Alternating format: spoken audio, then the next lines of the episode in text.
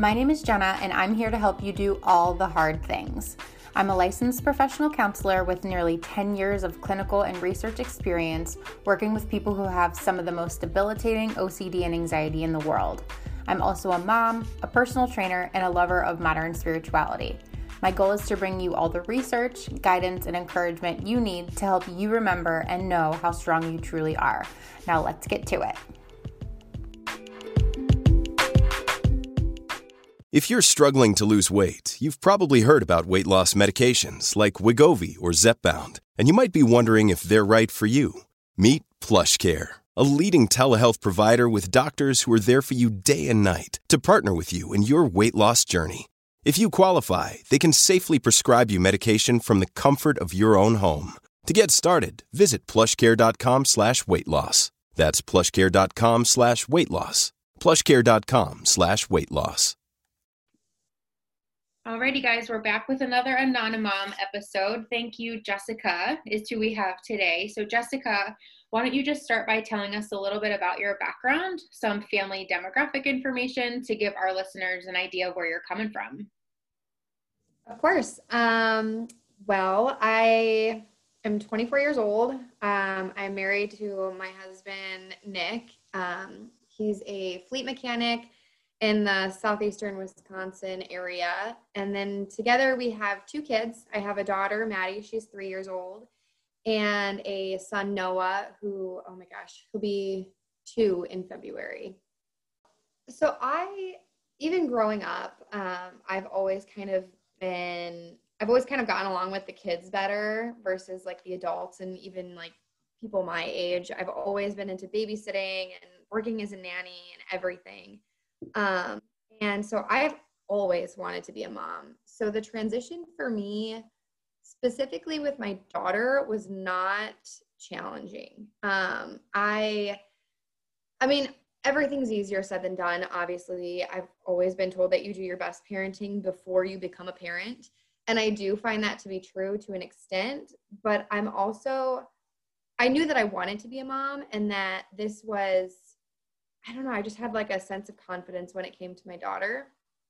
Um, because I knew like yes, kids are fragile and of course there were things that I was afraid of and had anxiety over, but I knew that like at the end of the day, you know, one day is not going to like permanently screw up my child. Mm-hmm. um, so I think that the transition into motherhood was pretty easy for me. I've always, I mean, even out of my own peer group, I've kind of always been the mother of the group, you know, making sure that people had everything that they needed to back in school, making sure that people had rides to school and, you know, just kind of going out of the way to make sure that people were taken care of.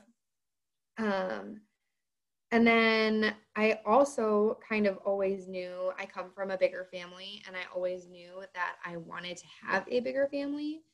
So when the time came, I, let's see, my daughter was just, she was just over eight months old when I found out that I was pregnant with my son. And we didn't actually, we weren't necessarily trying for my son, but we weren't not trying. Mm-hmm. Um, and I had kind of after my daughter turned like a month old, I was totally, you know, I had extremely high baby fever. I was ready for another one a month after my daughter was born because I loved it so much. I loved the newborn stage and everything. Um, and then I decided that I was going to leave active duty Navy and we were going to move back home to Wisconsin. And um, my baby fever was killed instantly. I did not want another baby. It was not the right time.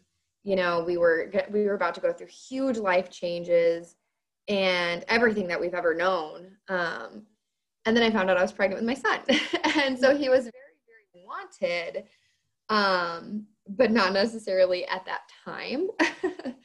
so I mean that was that was a pretty big adjustment. Just at that point, my husband had kind of moved home or moved back to Wisconsin to start a job. I was still living out in California with my eight month old at the time. Um, so there, it was very, very challenging. That transition, I would say, from one to two was hard in the aspect that we were transitioning everything about our lives in that moment. Mm-hmm. I know there's so much research just about how during pregnancy and during that initial motherhood stage, ideally everything else will be kind of calm. But when there's big transitions in life, like a family death or a new job or some other big major life transition, that can really set off a whole host of other issues. And so it seems like this was the first time knowing that you were going through all these transitions, not to mention physically, like physically having to move and relocate and everything with a child.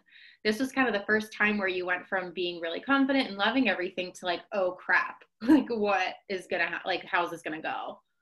Yes yes absolutely. I actually i did as much as i wanted my son and everything or want even now my son and everything as soon as i got that positive pregnancy test i just cried because i was like oh my gosh what it my husband was not he was not on board to have another kid at that time and it was very it was it was very stressful. Mm-hmm. and i'm sure i don't have a second but i'm sure it's difficult too like maybe that those heavy emotions and all the changes that you were going through that that i'm sure affected how you parented your first right? Like going from being very confident and kind of having both feet on the ground to like oh my gosh like what's to happen yeah, definitely. I mean, going from the, you know, one to two, it's especially because my daughter was so young still, I almost felt guilty that I didn't get enough time with her individually. Yeah. Um, the thing that helped me like navigate those feelings were that I knew that she was going to be an amazing big sister and that it made me feel less guilty because I knew that Maddie, she was meant to be a big sister. I mean, she cares for her baby doll so well. And I mean, she would lay on my belly for an hour at a time. And, you know, eight months old, one years old, like that's, that's not a thing that kids do. Mm-hmm. So I knew that that was going to be, I knew that it was going to be okay because she was going to be such a big sister. Right. And sacrificing yeah. individual time with her kind of, it balanced out a little bit. Mm-hmm yeah as as a mom who has one and i've talked openly before in other episodes about like the struggle i don't really know if i want another one. I'm kind of pulled in both directions so i'm really curious just the the dynamics of having two. Um so i want to talk more about that later but you you mentioned and i don't want to get away from it too much but you mentioned having been in active duty. And so just talking about your experience in this like as you were a mom how did you kind of cope with all of that um, it was definitely challenging. I so when I found out that I was pregnant with my daughter, I was actually on an underway. I was stationed out on a ship in San Diego for a while. And I was underway and I just kind of fell off. So I took a test and it was positive. And during that, the Navy has a policy where you can stay at your, if you're in an operational status, if you're like, you know, in a dangerous work environment on a ship, you can stay there up till 20 weeks. And then once you hit 20 weeks, you have to go to a different command. Um, I think I was maybe like, I want to say I was like 17 weeks or something when they had transitioned me to the hospital out in San Diego. Um, and so that was very, very challenging, just trying to keep up with the demands. There is a huge, a massive stigma in the military for women, especially women who get pregnant while they are on an operational status. And I understand it to an extent, but at the same time, I mean, life goes on. Um, so it was it was very hard. And then just dealing with the pregnancy and trying to not be um, like a burden on the people that I work with, you know. Luckily, my pregnancy with my daughter was easy. My pregnancy with my son was a little bit more challenging. Um, so that was difficult trying to be able to maintain the level of work that I was used to while still knowing my limits as I'm growing a human being mm-hmm. um, and learning how to um, like advocate for myself and stand up for myself when things were happening that I wasn't necessarily comfortable with.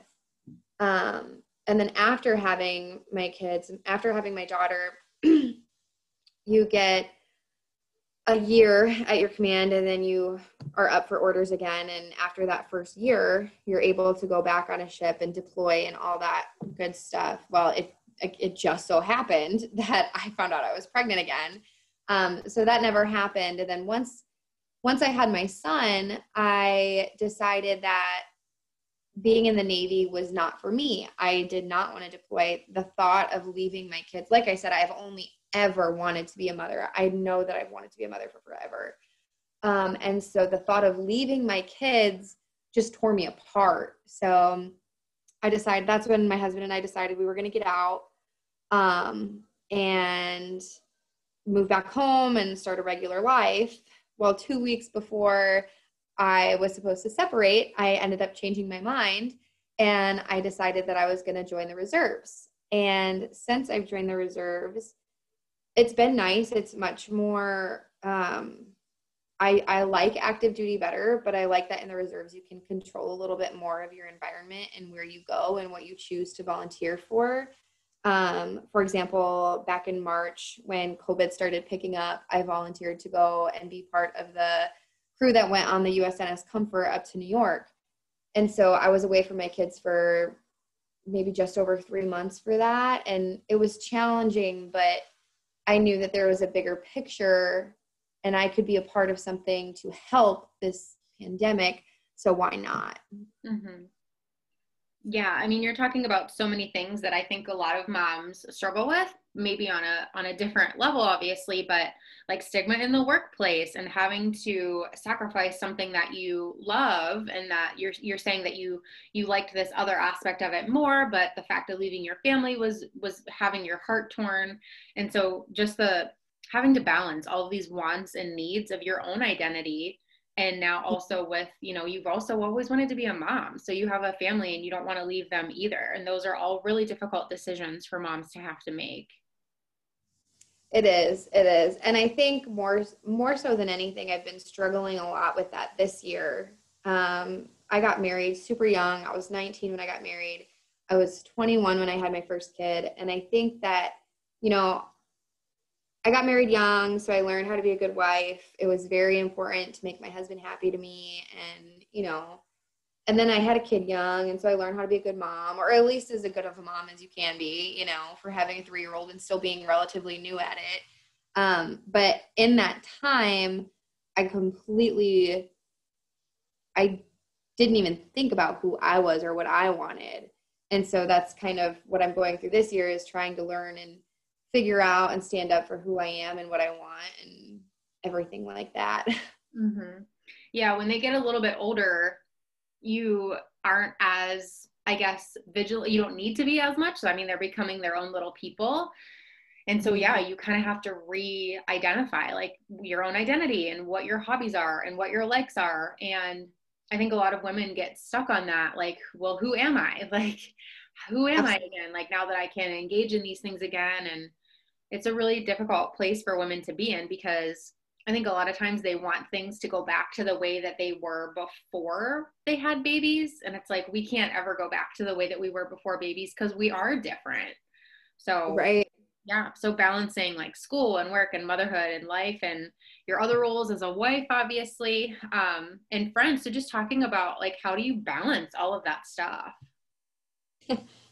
um, oh my gosh, I think that's like the unanswerable question. I think that, you know, part of me, the organized part of me says that, okay, well, you just come up, you, it's time management basically. I mean, you have to, what are good things what are quality things that i think make me a good mom okay well quality time with my kids so i slot out quality time with my kids you know i'd like to have family dinner. I slot out the time to make dinner because that makes my husband happy. And then we eat dinner and we have a fun bath time. And, you know, I take my time putting them to bed and just kind of slotting out certain times to do all that, you know, all of the things. However, there's only 24 hours in a day. So I think the main thing that has helped me balance everything is telling myself that it's okay if it doesn't all get done it's okay if the dishes sit there. They're going to be there tomorrow. and I can do them tomorrow when I don't have three classes and a quiz and a test and the kids are screaming at my ankles and dinner still has to get on the table. I shouldn't I shouldn't and I don't think anybody should feel that immense amount of pressure of having to do all of the things all of the time because there is no balance. If you're trying to do everything all the time, that's not balance, that's overexertion and you're going to burn out. Mm-hmm. You know, in my opinion at least.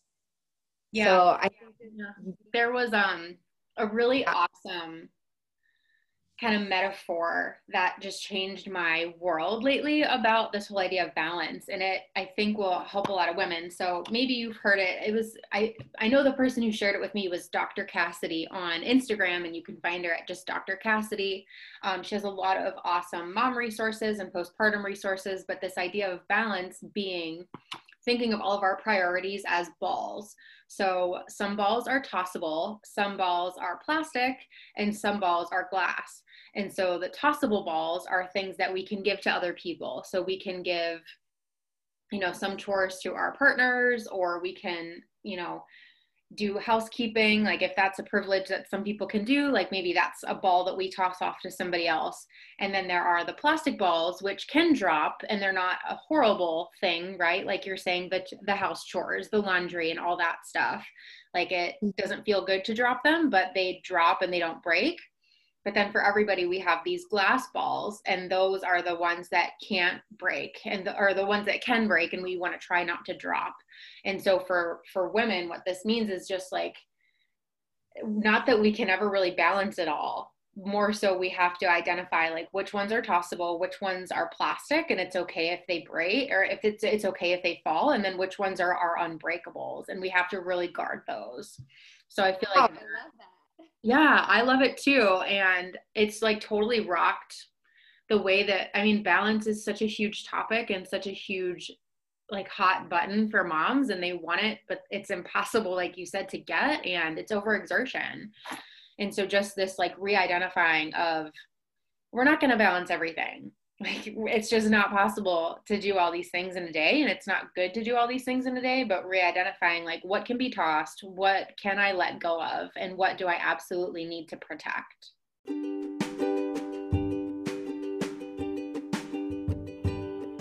I'm hitting the pause button quick to share with you guys a product that my family absolutely loves. Magic Spoon is a protein packed, delicious adult version of some of our favorite childhood cereals. It's a healthy cereal that seriously tastes too good to be true. Each serving has about 11 grams of protein per serving, compared to those other cereals that only have 1 or 2 grams of protein per serving. Each serving also only contains 3 net carbs compared to an average of 24 net carbs per serving with other cereals. Magic Spoon cereals are also grain free, gluten free, and free of artificial sweeteners and other funky ingredients. They have flavors like cocoa, fruity, frosted, blueberry, honey nut, and my favorite, peanut butter. Give it a try at magicspoon.com and enter Jenna Overbaugh, one word, for free shipping on me. Happiness 100% guaranteed. So, talk to me about you said that you've referenced this before um, that your new little boy your your noah has kind of thrown you for a loop and like has maybe maybe made you feel like a first time mom kind of all over again. So just talk to me about like in what ways is this feeling new? What has that done to your confidence and how do you how do you cope through that? Yeah um so i guess i should start with um my daughter. My pregnancy with my daughter with oh excuse me with my daughter is or was so completely normal. Everything, she was 50th percentile, you know, her, or my whole entire pregnancy, like no complications. I mean, towards the end, I did have a few, like, I ended up getting induced early because I had a kidney infection. So that kind of like shook me a little bit. But at that point, I was so excited for her to just be here. I didn't even care. Mm-hmm. I was mm-hmm. like, yeah, sounds good. Let me meet her. Um, and breastfeeding was hard with her at first, but you know, you will I've I've read so many articles saying it's going to be challenging at first, like it's normal, it's fine. Um, so just kind of like working and going through the motions were was very um, expected to me. Not that I expected everything to go smoothly and perfectly, but that I had the resources and that I knew, you know, it wasn't anything crazy.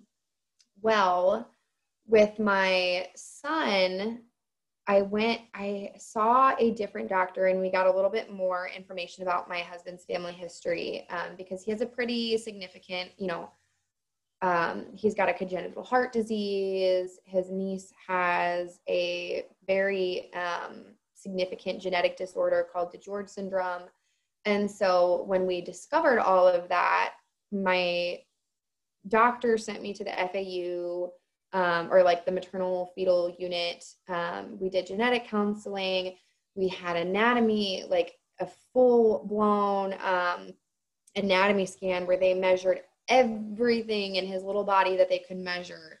We had a fetal echo done. So just from the get go, you know, from the pregnancy, it was different and more difficult. And there were more loops being thrown, or, you know, more hoops to jump through and everything like that. Um, and then, let's see.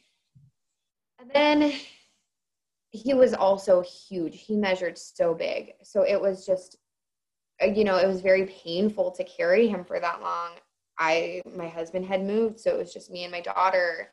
So trying to do that, trying to work. I took a few classes back then. Um, just trying to do again, just trying to do like all the things. It was just a very, very different feeling. And then um, he was actually born, and everything. He was born very healthy. You know, he had. Um, he was what is it called? I can't even remember what it's called. But he was large for his gestational age. So then he had to go and get the like sugar testing done or something like that to check for like diabetes. Um, and that came back negative. So it's fine, but it, he had to get tested. So that made me worry. And then I think it was our first night in the hospital after having him. He had green bile on his um, onesie and on his swaddle. So then he had to go down to the NICU and that just tore me to pieces i he was only down there for 12 hours he went through all the tests it was fine but that i mean was too too stressful for me i i can't imagine like having a child in the nicu for longer than that because oh my gosh those moms are just so strong mm-hmm. um but then you know we get past that, everything's done, we take him home, and I just have, and I still have this gut feeling, and everybody says to trust your gut instincts. I have this gut feeling that something, something is not wrong with him, but there's just something about him that's not normal. So then, you know, since he was little, I noticed that his hands, like from below his elbows, his whole lower legs, his mouth would just turn blue and purple, like he wasn't getting enough oxygen. And with my husband's, not just specifically my husband, but a majority of his family, they all have congenital heart defects, CHDs. Um, I just knew that something was off. So we went and he had already had a fetal echo while I was pregnant. Then he had a an actual echocardiogram when he was born and so I took him to the doctor and I said, Look, I know that this test is normal. I know that it's healthy, but there is something. I mean, normal babies just don't turn blue like that. He looked like a zombie in a sense. And luckily, my pediatrician is amazing and she never makes me feel crazy and she's always willing to go above and beyond. So she said, Okay, you know, let me listen to his heart. And then she heard a little bit of a heart murmur. And I said, Of course, like this is it. I knew I was right. There's something, there's something there. And so we went and got a fetal echo done, or an another echo done, and um, it turned it came back normal. And he, the cardio, the pediatric cardiologist just said he just has really slow circulation. It just pools in his feet and in his hands, and you know the murmur. It's an innocent murmur. There's nothing wrong with it. A lot of people have this little murmur that doesn't affect them and so I said, okay, um, I guess. I, I mean, I don't. You can't. You can't argue with actual pictures of the body. So okay. And then you know, a couple months passed. Eventually, you know, it, it's gotten better. Now we actually have the opposite problem. Now he turns red super quick. Um, but then I noticed that he was starting to have reactions when I would feed him eggs. This was maybe around six, seven months old. We went to Florida last October, um, and then he was probably eight months old then. He had another reaction. We went and saw an allergist, and we found out that he's anaphylactic to eggs. And so then it was just another thing. And I was just, oh my gosh, I was like, man, since the get go, like, what is happening? What is the next difficult because it's such a sneaky ingredient. Like, I know. I know a lot of moms who really struggle. I mean, even with adult children or, you know, teenagers and whatever. I have a friend who has a husband who has an egg allergy and it's it, it's tricky. It is. It is so and it's overwhelming, especially cuz I've never had to deal with a food allergy before. So just they give you this huge packet of paper and it's like this is the 8 million different names for eggs. Make sure you don't get any. And it's like, "Oh, okay. that sounds good. I totally got this." And it just feels like your head's going to explode because one little slip up and who knows what could happen. You know, it could be nothing exactly.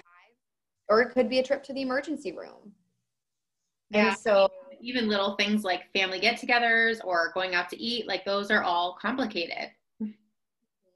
Yeah. Yes. And so it's just stuff like that. And my daughter, she never really had any like significant concerns. I mean, I never was worried about when she would walk. I was never worried about her vocabulary or her health or anything. So with my son, I just feel like I'm that, you know, quote unquote first time mom who he you know yawns a little bit too long and i'm like oh my gosh like what's happening mm-hmm. um, so there's just a lot you know with him again he's got very sensitive skin so he, he either always has a rash or always has eczema or if he gets bit by a mosquito it swells up to the size of a golf ball. And his pediatrician we've done like blood draws and like i said she takes me very very seriously and i'm so thankful for that because that calms me down. But i just can't get rid of this feeling that like something there I, there's just something about him. I don't know mm-hmm. yeah and it's hard to tell i mean for yourself and for medical professionals like at what point do you trust your mom intuition beyond a shadow of a doubt? Because that's so strong and there's such legitimacy to that. Or are you like this crazy person going to the doctor and asking about the same thing numerous times? It's it's really tricky and it's just one of those things. Yeah that mother's intuition man. It's so strong yeah and like you know this baby better than anybody. You know what it's like to see him when he looks like that and yeah. Yeah it's really really tricky for sure and definitely the contrast of of how quote unquote simple and straightforward the first one was to now how the second baby is. I'm sure it's doing a doing some um just it's a probably just a different experience mentally like you've said and and emotionally. Just now you're anxious. You are more vigilant you're more worried about milestones and whatnot so yeah interesting how two children can be so different i know i know it is it, it is. It's so crazy. And even like personality wise, my daughter, she is, I mean, she's wild. She's such a free spirit. She's not afraid of anything and she just goes. And my son is very reserved, or er, he's getting there. Now that he's getting a little bit older, he's learning and kind of trying to copy his sister more. Um, but he's always been more cautious. Thank God. I don't know if I could deal with two wild children. yeah, so where are you guys at now as a family? Just talking about, I mean, your day to day kind of how you handle all these things and the the issue of the two children and, and being such contrast. How are you guys doing right now as a family? Um well, you know, if if I'm being like completely honest, it has been a very, very challenging year. I think as with most people. And I earlier I had mentioned kind of learning, you know, relearning who I am and prioritizing myself and, you know, being more selfish with my wants and my needs. Um, it has caused a lot of stress on the family, specifically my husband and I. Um, but I will say that, you know, we're working on it. I think that communicating is important, and I have learned that I need to tell him, I cannot do bath time tonight. You need to do bath time tonight. I will put out their clothes, but you need to do it. And he might, you know, complain and groan about it, but it will get done.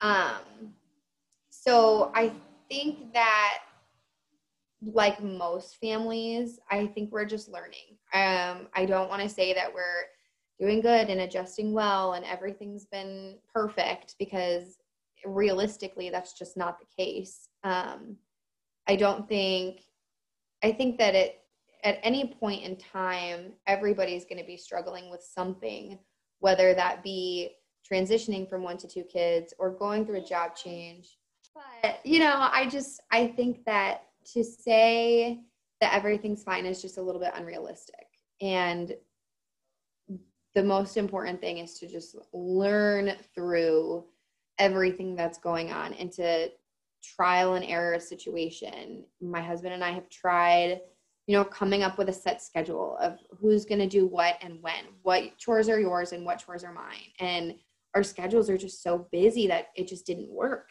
you know, and it caused more tension because then we were saying, okay, well, why isn't this working? You were supposed to do this and it didn't get done. You don't care, blah, blah, blah, blah, blah. So just taking it day by day and adapting and figuring out like what works and reading information and just being really honest with yourself is I think a huge huge aspect to being more happy in a family and being more, you know, um what am I trying to say? like flow together better and like just like mesh together and become like truly become a team. Yeah, absolutely. There's so much teamwork that goes into it and in order to do that and have both parties be happy there's like you said there's a lot of boundary making and specific voicing of needs that needs to take place um, so yeah so these are really tricky areas for every parent. These are really tricky areas especially for the default parent like the one who naturally falls into the priorities of having to do bath time. This is you know really difficult for the parent who automatically is on bedtime duty. So i think you're speaking to a lot of women right now and and the practical takeaways that i'm getting here is like taking things day by day has been helpful for you. And then trial and error too like try something with your partner and if it doesn't work it doesn't work. You guys come back together and you try to work it out and you fix it and just be honest about what it is that you guys need and want from each other Yes, absolutely. I think that's just, I mean, every relationship and every person is different, but I think that's what has worked best for us. And, you know, we try and give it a few weeks or, you know, if we get complacent, maybe a few months will pass and all of a sudden everything will be blowing up. But then we kind of have that moment to sit back and realize, okay, well, obviously what we're doing isn't working. What's the next thing? Right. So, what do you wish you knew before, say earlier in motherhood or even before pregnancy, that you know now? I wish I knew that that everybody is different. That every kid is different. You can put two kids in the same situation and the same um like learning parenting styles and everything and they're going to be different. And so ultimately, what I really struggled with when I first became a mom was comparing myself to others. I think everybody does that to an extent. And it would just make me so unhappy with myself. As confident as I was in my parenting decisions with my daughter, it would make me, you know, just question like, am I doing enough? This person's kid is already walking. Why isn't my kid walking? You know should she be in daycare? Am i doing the wrong thing by like doing this because so and so is not doing it? And i just think that it's so detrimental that the best thing that you can do is just you know learn who your kid is and how your kid learns and what your kid responds best to because it's going to be completely different than you know somebody in their class or even their own sibling. I can't treat my daughter and my son the same because they're two completely different human beings and to compare them is just you know it's not going to help anything. It's not going to help me or them or or anything. So i wish i wish that i would have known that and really really understood and just taken more time to remind myself that everybody every parent situation child is different mm-hmm. yeah you're bringing up something that I, I know i'm sure a lot of moms struggle with is this comparison to other moms but also comparison of your own children to each other like measuring up in the milestones and their personalities and everything like that. And like you said they're so different. To compare your daughter to your to your son is apples and oranges in some ways. Like it, it doesn't do you any good and it doesn't do them any good. So really good advice there mm-hmm. um, what would you tell yourself back then if you could all the time and I would roll my eyes at them and I'd be like, I know that giving them chicken nuggets isn't going to ruin their whole entire life. But I think it's it can be used almost as in like an I don't even know like a metaphor or analogy or whatever that just remembering that you focus on the things that really matter. Like don't focus on the little trivial things that are specific to that day. You know, look at the bigger picture. Look at who do you want your kids to be? Not what do you want them to eat, but who do you want them to be? Do you want them to be kind? Okay, well then focus on that, you know, focus on living a healthy lifestyle and just focusing on your own family, your own kids, and your own mentality and just being confident in those decisions. And I don't, I mean, I wish I could have told myself a lot. oh my gosh. I, I, always reflect on these questions too. Like, what would I tell myself? And I'm like, oh my gosh, I'm so glad no one's interviewing me. I know. There's so you're so goes- right, though. Like, it's more, it's this big picture. We can't get caught in the nitty gritty details of like how much screen time did they have today? What did they have for lunch and breakfast and dinner? Um, you know, the just the nitty gritty details. We have to focus more and give ourselves grace more based on the big picture and like what values are we teaching them? What values are we having in our household? Um, this happened to me this morning. My mom and hopefully she's not listening. Hi mom if you're listening but she watches my kiddo two times a week and she's notorious for bringing over snacks and sugar and um, she often will like be on the phone with him and like the tv is always going and it's like those things that cause some annoyance and they cause me to be frustrated and they whatever. But then as i was leaving i i overhear them my mom and my son talking about like how it's it's good to take care of the dogs. They were feeding the dogs together. And it was just she was just really reinforcing this idea of like you know being nice to the dogs and isn't it nice to take care of those dogs and being responsible? And i'm like that's what freaking matters. Like I'm gonna let go of the fact that you brought over like the eighth box of fruit snacks this week, and I'm focusing on how you're teaching my son the value of like caring for his dogs and being a responsible like dog owner, right? So it's all about those big things. Definitely. Um, yeah. So what else do you think is important for other moms to know? I think, I mean, I just, I guess like one thing that I've always thought about was standing your ground, you know, with family and whatnot, you know, speaking of in laws and everything, um, my in laws tend to be a bit uh, over involved, I guess. Um, they have a very like strict set of rules and they tend to be more they tend to try and be more parent than grandparent sometimes um, and i think i've had to really learn to just stand up and say no like you're the grandparent i'm the parent thank you for your help and thank you for your opinions and your in your guidance. But at the end of the day you know i'm going to be the one that ultimately decides my myself and my husband are going to be the ones that ultimately decide rules and regulations. And setting those boundaries up is so so so important yeah, absolutely. And there's a, a, a, an eloquent way to navigate that, like you said. Like, thanks for your opinion, but ultimately, it's us who have to decide this. And yeah, that's hard for for moms and for dads to get to learn how to do, but it's so important because otherwise, we just end up feeling resentful and avoidant, and we just build up these negative emotions feels so much better to just rip the band-aid off and have those boundaries. Absolutely. So, last question, why do you think it's important to do and go through hard things? Well, so I I listen to a lot of podcasts actually, and one of my favorite ones is a girl. Her name's Keisha Fitzgerald, and she says that you should never wish your time away because everything that you go through teaches you something. If you were to wake up one day and win the lottery and you won $400 million, you wouldn't, you would probably just kind of blow through it and spend it on meaningless things because you know, versus if you had to work for it, if you went to school and you struggled to pay for school and you you worked really really hard to get these job promotions and everything and you ended up you know making 400 billion dollars in your lifetime you would know it would have so much more value to you than just waking up one day with a bunch of money in your bank account you would know like okay i struggle to pay for school so i'm going to set some of this money aside for people to go to school because I'm fortunate enough to help them.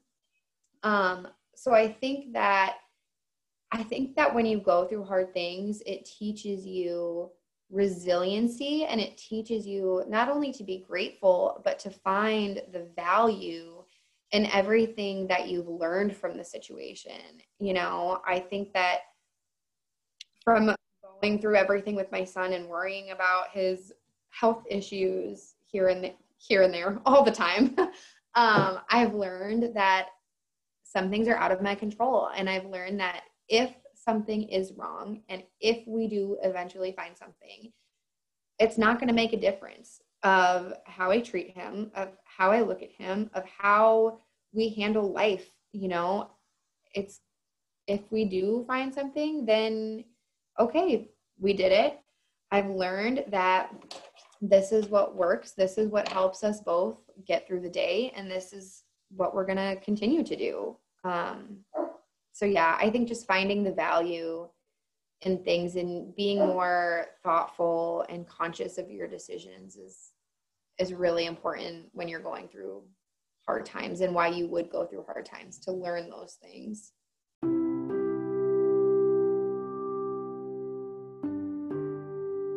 For more information and resources, head to my website at www.jennaoverbaugh.com.